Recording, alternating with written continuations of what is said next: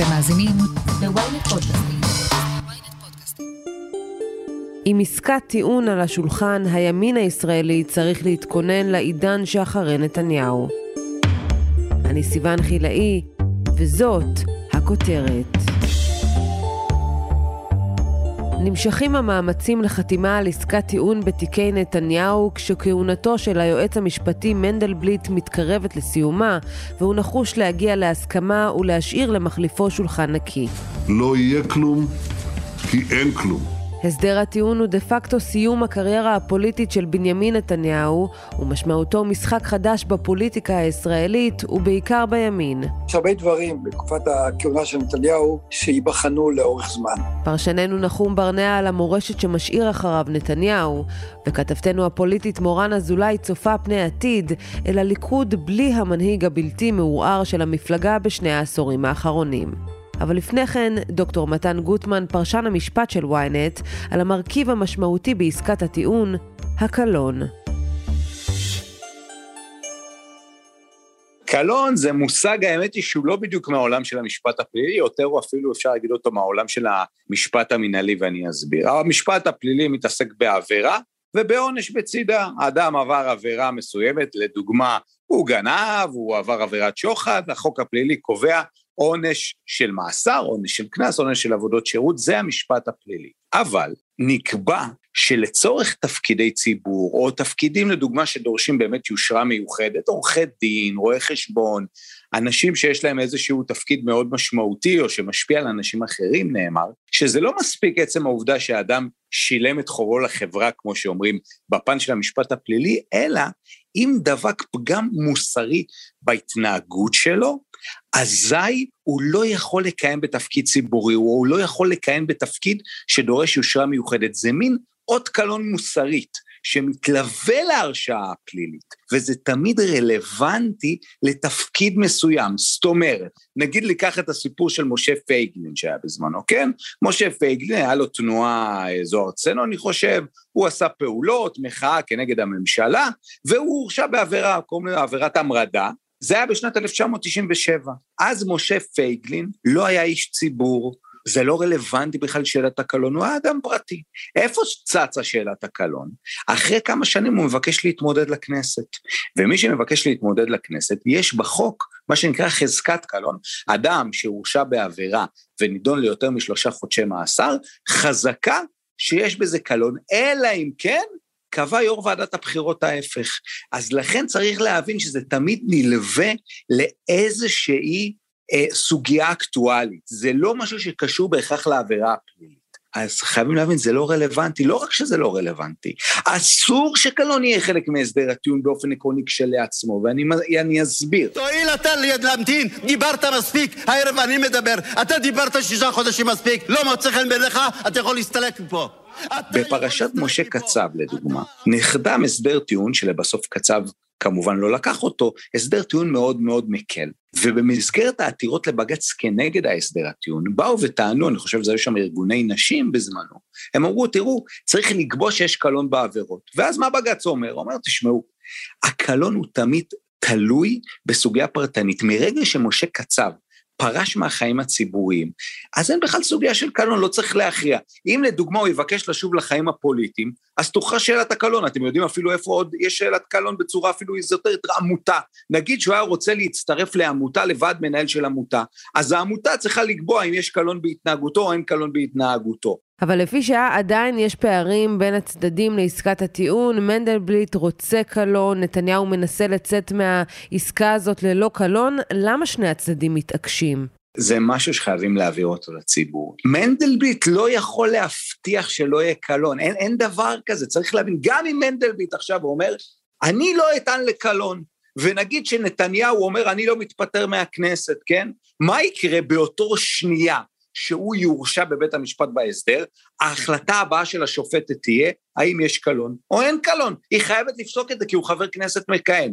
אם לדוגמה נתניהו יבוא ויאמר, כמו דרי, אני פורש מהכל, אני גם מוותר על תנאי הפרישה שלי, למה? כי בתנאי הפרישה של ראש ממשלה לשעבר רשום, שראש ממשלה לשעבר שהורשע בעבירה פלילית עם קלון, ישללו ממנו כל תנאי הפרישה שלו, הנהג, המשרדים. אם הוא אומר, אני מוותר על הכל, אז בית המשפט בכלל לא יכריע בשאלת הקלון. זה יורד מהפרק, זה בכלל אף אחד לא ידבר על זה. איפה זה ישוב בעצם לדיון? נגיד שעוד שנה יש בחירות, ונתניהו יבקש להתמודד. אז, כמו שסיפרת לכם עם פייגלין, זה ישוב לדיון בפני יושב ראש ועדת הבחירות. כל מה שיכול היועץ המשפטי לממשלה להשפיע בעניין הקלון זה ככה.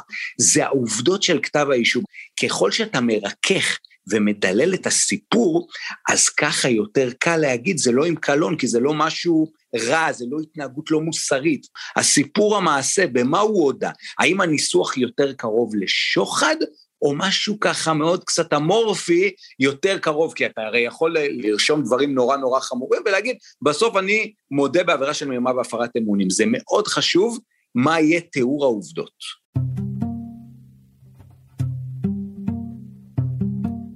אז מה המשמעות הסדר הטיעון? נתניהו מקבל פה הנחת סלב ומתחמק ממשפט? תראי, ככל שהדיווחים האלה נכונים, והדיווחים התקשורתיים הם נכונים שלמעשה הוא יודע בשתי עבירות של מרמה והפרת אמונים, ולא ייכנס ליום אחד מאחורי סורג ובריח, אין ספק שזה הסדר מקל מהבחינה הזאת אל מול האלטרנטיבה. מה זה האלטרנטיבה? ניהול משפט עד הסוף, וגם ניקח שאם הוא מזוכה בשוחד ומורשע בשני העבירות של מרמה והפרת אמונים, או אולי בשלוש גם עם תיק 2000, כי גם מבטרים על תיק 2000, לפי כל הפסיקות היום, זה מאסר מאחורי סורג ובריח. ככל שאנחנו מסתכלים על זה ככה, אין ספק שמבחינת נתניהו, זה הסדר שאל מול האלטרנטיבה הוא מאוד מקל איתו. אבל העונש העיקרי כמובן מבחינת נתניהו, וזה הוויתור הגדול שלו, זה הוויתור על החיים הציבוריים והחיים הפוליטיים. קשה לראות ערכאה שיפוטית שלא תגיד שבשני עבירות של מרמה והפרת אמונים, שאין בהם קלון. קשה לראות נגיד את יו"ר ועדת הבחירות קובע את זה בהמשך. אני לא בטוח שזה הנחת סלב או משהו כזה, אני חושב שזה הסדר שמביא לביטוי את כל האינטרסים. מהבחינה הזאת אני די מסכים עם אהרון ברק, שבאיזון בין כלל האינטרסים, אם זה אכן מה שמפורסם, זה הסדר שהוא ראוי ללכת עליו. הזכרת את אהרון ברק, אז בוא נתמקד רגע בסיפור הזה. עד כמה זה סביר שנשיא בית המשפט העליון בדימוס מתערב ובכלל לוקח חלק במשא ומתן הזה? גם שמענו שהוא אומר שנתניהו היה מגדולי המגנים על מערכת המשפט. מה אתה חושב על זה? קודם כל, גילוי נאות כמובן, אני הייתי עוזרו של אהרון ברק, או מנחה שלי בדוקטורט, אז כמובן שיש לי היכרות אישית ארוכת שנים עמו. וזה בנושא של הגילוי הנאות. אני חושב שזה לגיטימי לחלוטין, ואני אסביר. נזכור שאהרון ברק הוא לא רק היה נשיא בית המשפט העליון, אהרון ברק היה כמובן גם יועץ משפטי לממשלה.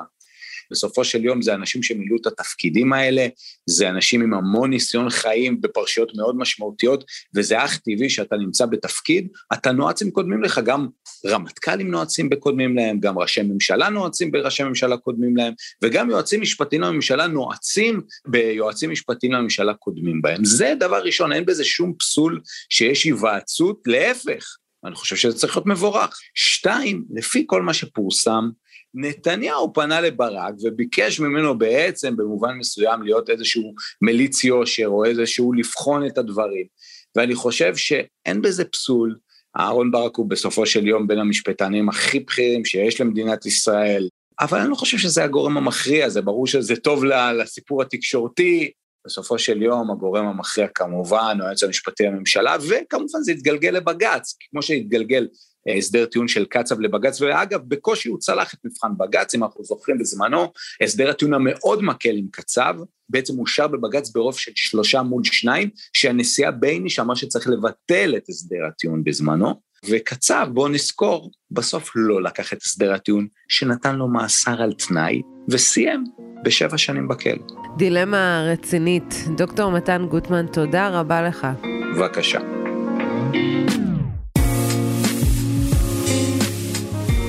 נחום, אתה מכיר את נתניהו הרבה שנים וסיקרת אותו מקרוב, ספר לנו איזה פוליטיקאי הוא. קודם כל הוא למד פוליטיקה, הוא התחיל באמת בנקודה שבה הוא היה די עובד עצות מול המערכת הישראלית, הכיר טוב יותר את האמריקאית, אבל לאורך השנים, לא רק שהוא למד, הוא הפך למורה, במידה רבה מאוד היכולות הפוליטיות שלו עולות וגוברות על היכולות של כל מי שמתמודד היום בזירה הפוליטית הישראלית. אני אומר את זה גם כמחמאה, אבל גם כלא כל כך מחמאה, משום שלפעמים הכישורים הפוליטיים שלו אולי מועילים לו, אבל מזיקים למערכת. וכבן אדם, איזה בן אדם הוא? גם פה יש תהליך. כפי שאת יודעת, יש הרבה אנשים שכבר כתבו הרים של מילים על אישיותו של נתניהו, על אופיו, מידת ההשפעה של הסביבה עליו. אני חושב שנתניהו השתנה במידה רבה מאוד לאורך השנים. הפוליטיקה שינתה אותו, התפקידים שהוא מילא שינו אותו, המשפחה שינתה אותו. השינוי הזה בולט במיוחד בשנים האחרונות, כאשר קראו לו כמה דברים שהם לא בדיוק מוצלחים כשמדובר במנהיג לאומי.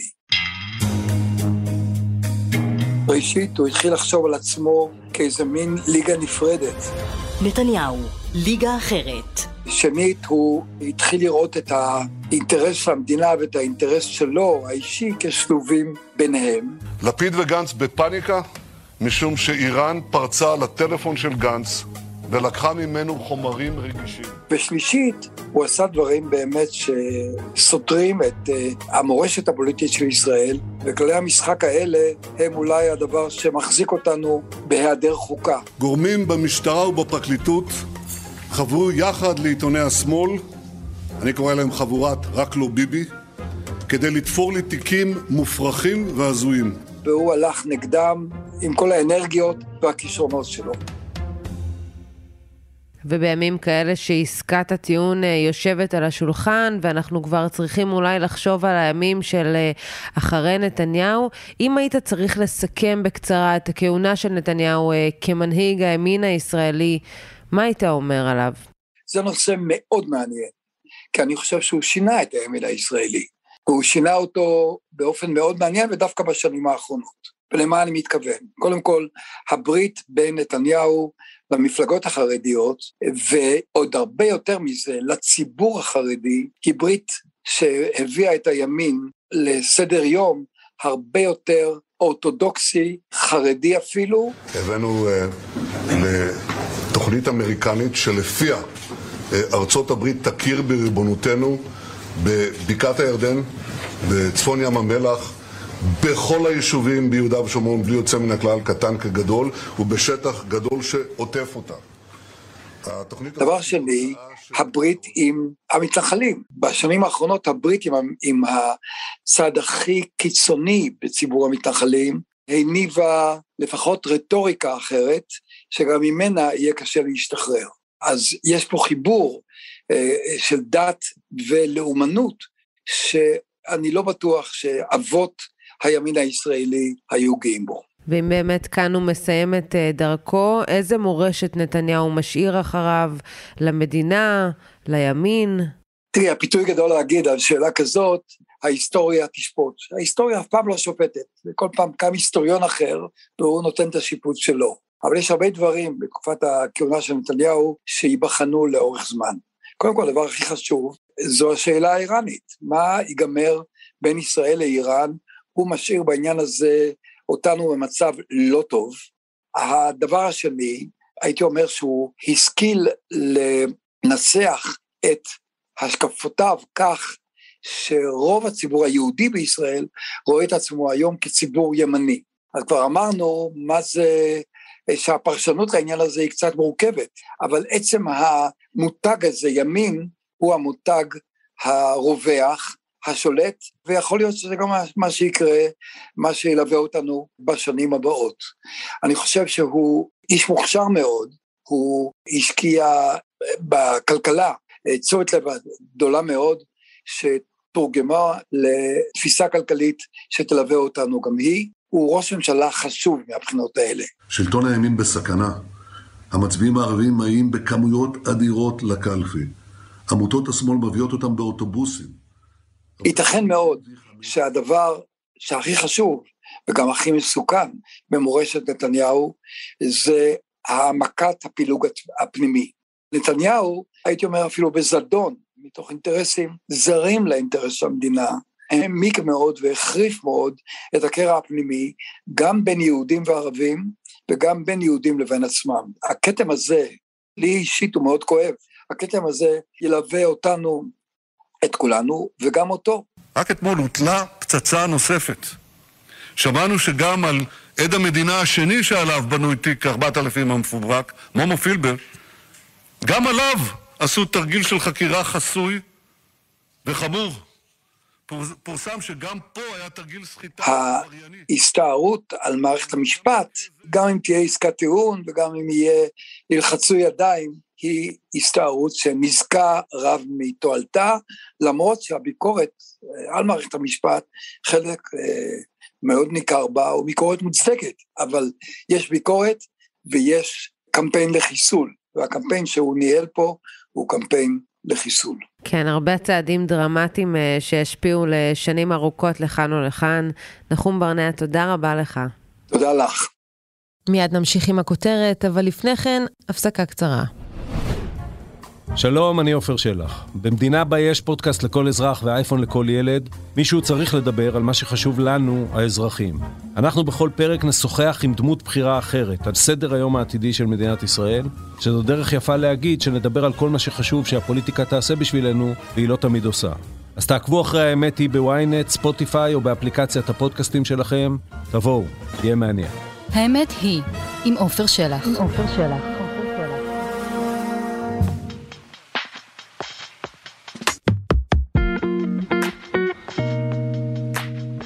מורן, אם אכן נתניהו יענה לעסקת הטיעון ויאלץ לפרוש מהפוליטיקה ומהנהגת הליכוד, איזה מפלגה הוא משאיר מאחור? אז קודם כל צריך רגע לדבר על האירוע הזה שבעצם קדם העסקת הטיעון, הם ימים מאוד מאוד קשים עבור ליכודניקים רבים, הם לא ימים קלים, עצם השיח על עסקה כזאת, על העובדה שנתניהו בכלל שוקל דבר כזה, זה דבר מאוד מורכב עבורם, צריך לזכור מה היה כאן בשנים האחרונות, בשלוש שנים האחרונות התנהל פה קמפיין מאוד מאוד גדול, נגד רשויות אכיפת החוק ונגד בתי המשפט ונגד כל מה שבעצם סובב סביב התהליך הזה. אנחנו כולנו זוכרים איך בבית המשפט, כשנתניהו הגיע לנאום העני מאשים שלו, כולם נעמדו מאחוריו עם המסכות, כאילו מעבירים פה מסר מאוד ברור מה דעתם על המשפט הזה. בגלל שאתם מבינים שתיק 1000, שאין לי מושג אם אתם לא התחלתם איתו, ותיק 2000, ותיק 4000, אתם יודעים שזה לא מחזיק מים, זה הכל קשקושים. אנחנו זוכרים את המסרים על כך שמדובר בתפירת תיקים, בניסיון לעשות הפיכה שלטונית, במפלגה שירדה מהשלטון בגלל התערבות של רשויות החוק, ויש קהל מאוד מאוד גדול בישראל שהלך אחרי הקמפיין הזה, שמאמין בכל ליבו ומאודו שהדבר הזה באמת קרה כתוצאה מהפיכה שלטונית, והנה המנהיג שבעצם הפיץ את המסרים האלה, שתל את המסרים האלה, ובעצם גם יצר אותם, בעצם הולך לעסקת טיעון שהיא לא משקפת את כל מה שקרה פה בתקופה האחרונה, ולכן זה אירוע מאוד מורכב מבחינת הליכוד, אגב לא רק בליכוד החוץ על המתפקדים, אלא גם בליכוד פנימה, על הספסלים של חברי הכנסת, האנשים שמאוד מאוד מזוהים איתו, אלה שתמכו בו ונשכבו על הגדר כדי להגן עליו בתקופה הזו, גם להם מדובר באירוע מאוד קשה לעיכול, ועכשיו אנחנו שואלים את עצמנו מה הוא יעשה לליכוד, אז זו באמת שאלה, איזה ליכוד אנחנו נמצא פה אחרי עידן נתניהו, משום שהליכוד בתקופת נתניהו מתחלק לימין אידיאולוגי, ולימין אידיאולוגי סלש ביביסטי. מה יקרה עם המחנה הביביסטי ביום שאחריו? שאלת מיליון הדולר. ועם כמה שהדבר הזה היה פעם נשמע איזה דבר בדיוני, ליכוד בלי נתניהו, ככל שהזמן עובר יותר אנשים מבינים שהם יצטרכו להתרגל למציאות החדשה הזאת, ו... כך בהתאם אנחנו שומעים עוד ועוד קולות של חברי כנסת שרוצים להיכנס לנעליים של נתניהו ולעמוד בראש הליכוד. אז תעשי לנו רגע סדר, מי היורשים של נתניהו ומה הסיכויים של כל אחד מהם? אז בואו נקדים רק ונאמר שבעצם היום רשימת המועמדים הארוכה והמתארכת, אגב, מדי יום, אני מחלקת אותה לשני חלקים. החלק הראשון זה אלה שרוצים והם גם בעלי סיכויים, והחלק השני הם אלה שבאו לשפר עמדות או עושים את זה ככה מסיבותיהם, יש לזה כל מיני השפעות גם על מיקומם ברשימה בפריימריז ולכן הם עושים את זה. אז נתחיל עם המועמדים שרוצים ויש להם גם סיכויים טובים מאוד לעשות את זה, אני אפתח עם ניר ברקת. אחיי ואחיותיי לליכוד, זו שעה קשה לכולנו. ממשלת השיתוק שתושבע ביום ראשון מדאיגה אותי כאזרח וכאיש תנועת הליכוד. ניר ברקת הוא מועמד שכולנו ככה זוכרים אותו היטב כשכיהן כראש עיריית ירושלים. הוא עשה שם קדנציות ככה מאוד מתוקשרות, הגיע לכנסת, לא לקח תפקיד מיניסטריאלי בכיר, לא קיבל תפקיד מיניסטריאלי בכיר, זה יותר נכון לומר, ועדיף לי שחבר כנסת בספסלים האחוריים של הליכוד, אבל כל הזמן עבד. מדובר במועמד עשיר מאוד, עם הרבה מאוד כסף, נכסים, עם אקזיט שהוא עשה בעבר אפילו 2, ומכאן ההתעסקות בו. ניר ברקת הוא מועמד מאוד פופולרי בקרב המתפקדים החופשיים, אלה שבעצם לא מאוגדים בכל מיני קבוצות, ושם הוא בעצם חזק. למי שככה לא יודע, הליכוד זו מפלגה דמוקרטית הגדולה ביותר היום מבחינת כמות המתפקדים, למעלה מ-100,000 מתפקדים יש בליכוד. ניר ברקת בונה על התמיכה שלהם. קודם כל אני מקווה שאם זה יקרה, אז שכן הוא יתמור בי, התמיכה שלו היא בעלת משמעות רבה, הוא נהנה מתמיכה ציבורית מאוד רחבה, אבל אנחנו כרגע מתרכזים במשימה של להחליף את הממשלה. בואו נדבר על ישראל כץ, עוד מועמד ליכוד שורשי שמכיר את הליכוד היטב. ההבדל בינו ובין ניר ברקת זה בעיקר ב-DNA, ישראל כץ מחובר לליכוד המסורתי, לליכוד של פעם, פחות למתפקדים החדשים, פחות ל-DNA המתחדש של הליכוד, בשונה מניר ברקת שעשה ככה סיבוב פוליטי בעבר והיה קצת בקדימה, למי שזוכר אז בתקופת אריאל שרון. ישראל כץ תמיד נשאר בליכוד, ובשונה מניר ברקת, כאן יש איזושהי אסטרטגיה אחרת. בונה ישראל כץ בעיקר על אותם מתפקדים מאורגנים, על ראשי הערים שמאגדים הרבה מאוד מתפקדים, על מנגנוני הליכוד, שם הוא מאוד מאוד מחובר ומעורה, איש שחזק מאוד בקרב מרכז הליכוד. ובעוד שניר ברקת ינסה לגרור את המערכה הזאת לעבר המתפקדים הבודדים, ישראל כץ ינסה לגלגל את המערכה הזאת לתוך מרכז הליכוד, כדי ששם יוכרעו הדברים לפחות בשלב הראשון. איך יעשה את זה? סעיף בחוקת הליכוד שבעצם אומר שאם נבצר מיושב ראש המפלגה לכהן כרגע, אז בעצם עורכים בחירות פנימיות להכריז על יושב ראש זמני, וזה למעשה המסלול שלו. אני אכן סבור שכשאני אעמוד בראש הליכוד נוכל לחזור לשלטון די... המועמד השלישי ששווה לדבר עליו הוא יולי אדלשטיין, כיהן בעבר כיושב ראש הכנסת, מילא גם שורה של תפקידים בכירים בממשלות נתניהו. הוא האיש שממש לפני כמה חודשים יצא באופן מנותק מהקשר, הייתי אומרת, והכריז שהוא מתמודד מול נתניהו. בחוגים פוליטיים רבים לא הבינו כל כך את המהלך שלו, שככה היה די תלוש מהסיטואציה שהתנהלה באותו רגע, אבל הייתה איזושהי הצהרת כוונות. עוד מועמדים שאולי שווה לדבר עליהם זו מירי רגב. אם יהיו בחירות, ואני מקווה שיהיו בחירות כמה שיותר מהר, שנפיל את הממשלה הרעה והמסוכנת הזאת, אז בוודאי שכשיהיו בחירות, יהיו פריימריז. אם לא יהיו בחירות, אין שום סיבה שלא... בדומה לישראל כץ, גם היא בונה על ה-DNA הליכודי המסורתי, על הקו החברתי, על אותם מתפקדים שבעצם מאוד מאוד חשוב להם השיח הדתי, המזרחי, החברתי, דברים מהסוג הזה, והיא ככה מצהירה שבכוונתה להתקדם למרכז הבמה. היא מעולם לא עשתה את זה מול נתניהו, אבל עכשיו כשיש דיבורים על כך שהוא מפנה את הבמה, אז היא כמובן רואה בעצמה מועמדת ראויה. חוץ ממנה יש גם את צחי הנגבי שכבר הכריז, וגם את אבי דיchter שהכריז, וגם את גלעד ארדן, שגריר ישראל באום, שכולם יודעים שכוונותיו ככה לשעות לעבר הנהגה. פה הסיכויים פחות גדולים, משום שהוא לא נמצא כרגע קרוב, צריכים להתקיים כל מיני תנאים כדי שהוא יוכל להיות מועמד במרוץ. עוד כוכבית אחת ששווה ככה לשים דגש, יוסי כהן, ראש המוסד לשעבר. תקיפה עצמאית של אתרי הגרעין, היה ואיראן תפנה למסלול הזה שמסכן את קיומנו, חייבת להיות על השולחן. איש שלאורך השנים היה מזוהה עם נתניהו, ובקרב הרבה מאוד פעילים, נחשב דמות מאוד פופולרית בליכוד. יש כאן עוד שאלה אחת שהיא מאוד מרכזית, זה האם נתניהו יתמוך במי מהמועמדים, כן או לא. מצב שבו נתניהו תומך ומעביר למעשה את המחנה הביביסטי לתמיכת אחד מאותם אנשים שהזכרנו עכשיו, הוא בעצם מצב דרמטי, שיכול אולי טיפה לתת לפחות יתרון קטן בנקודת הפתיחה. הרבה מבקשים, אבל יש רק כיסא אחד. עזיבתו של נתניהו תשפיע לא רק על מי שיעמוד בראש הליכוד, אלא ינהיג את הימין כולו. בממשלה הנוכחית יושבים אנשי ימין שאין להם בעיה עם מפלגת הליכוד, אלא עם מי שעומד בראשה. אז מה יקרה כשנתניהו יהיה בחוץ? האם חברי כנסת מימינה, תקווה חדשה או אפילו ישראל ביתנו ירצו להתמזג עם הליכוד, או שאולי האלטרנטיבות דווקא יפרחו? אז צריך להגיד כבר עכשיו, עזיבת נתניהו את הזירה הפוליטית היא לא פחות ממפץ פוליטי.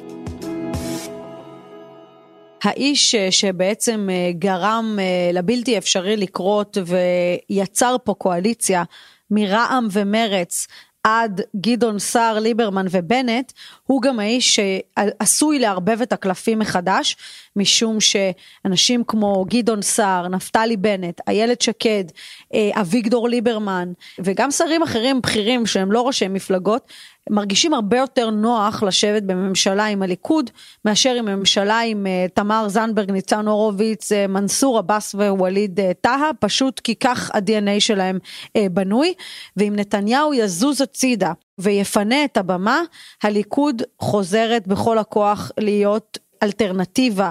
כאן באמת השאלה מי יעמוד בראשה, אבל כל מועמד מהמועמדים שהזכרתי קודם לרשת נתניהו, הוא מועמד שלגמרי יכול לנהל משא ומתן קואליציוני, אולי אפילו להרכיב ממשלה.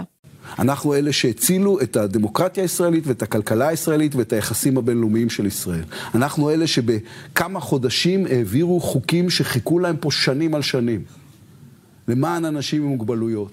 ויש עוד אחד שאסור לנו לשכוח, יאיר לפיד, אדריכל ממשלת השינוי, שאם הממשלה הזאת תתפרק, ייאלץ להיפרד מהחלום שלו להיות ראש ממשלה בקרוב, כי יאבד את הרוטציה.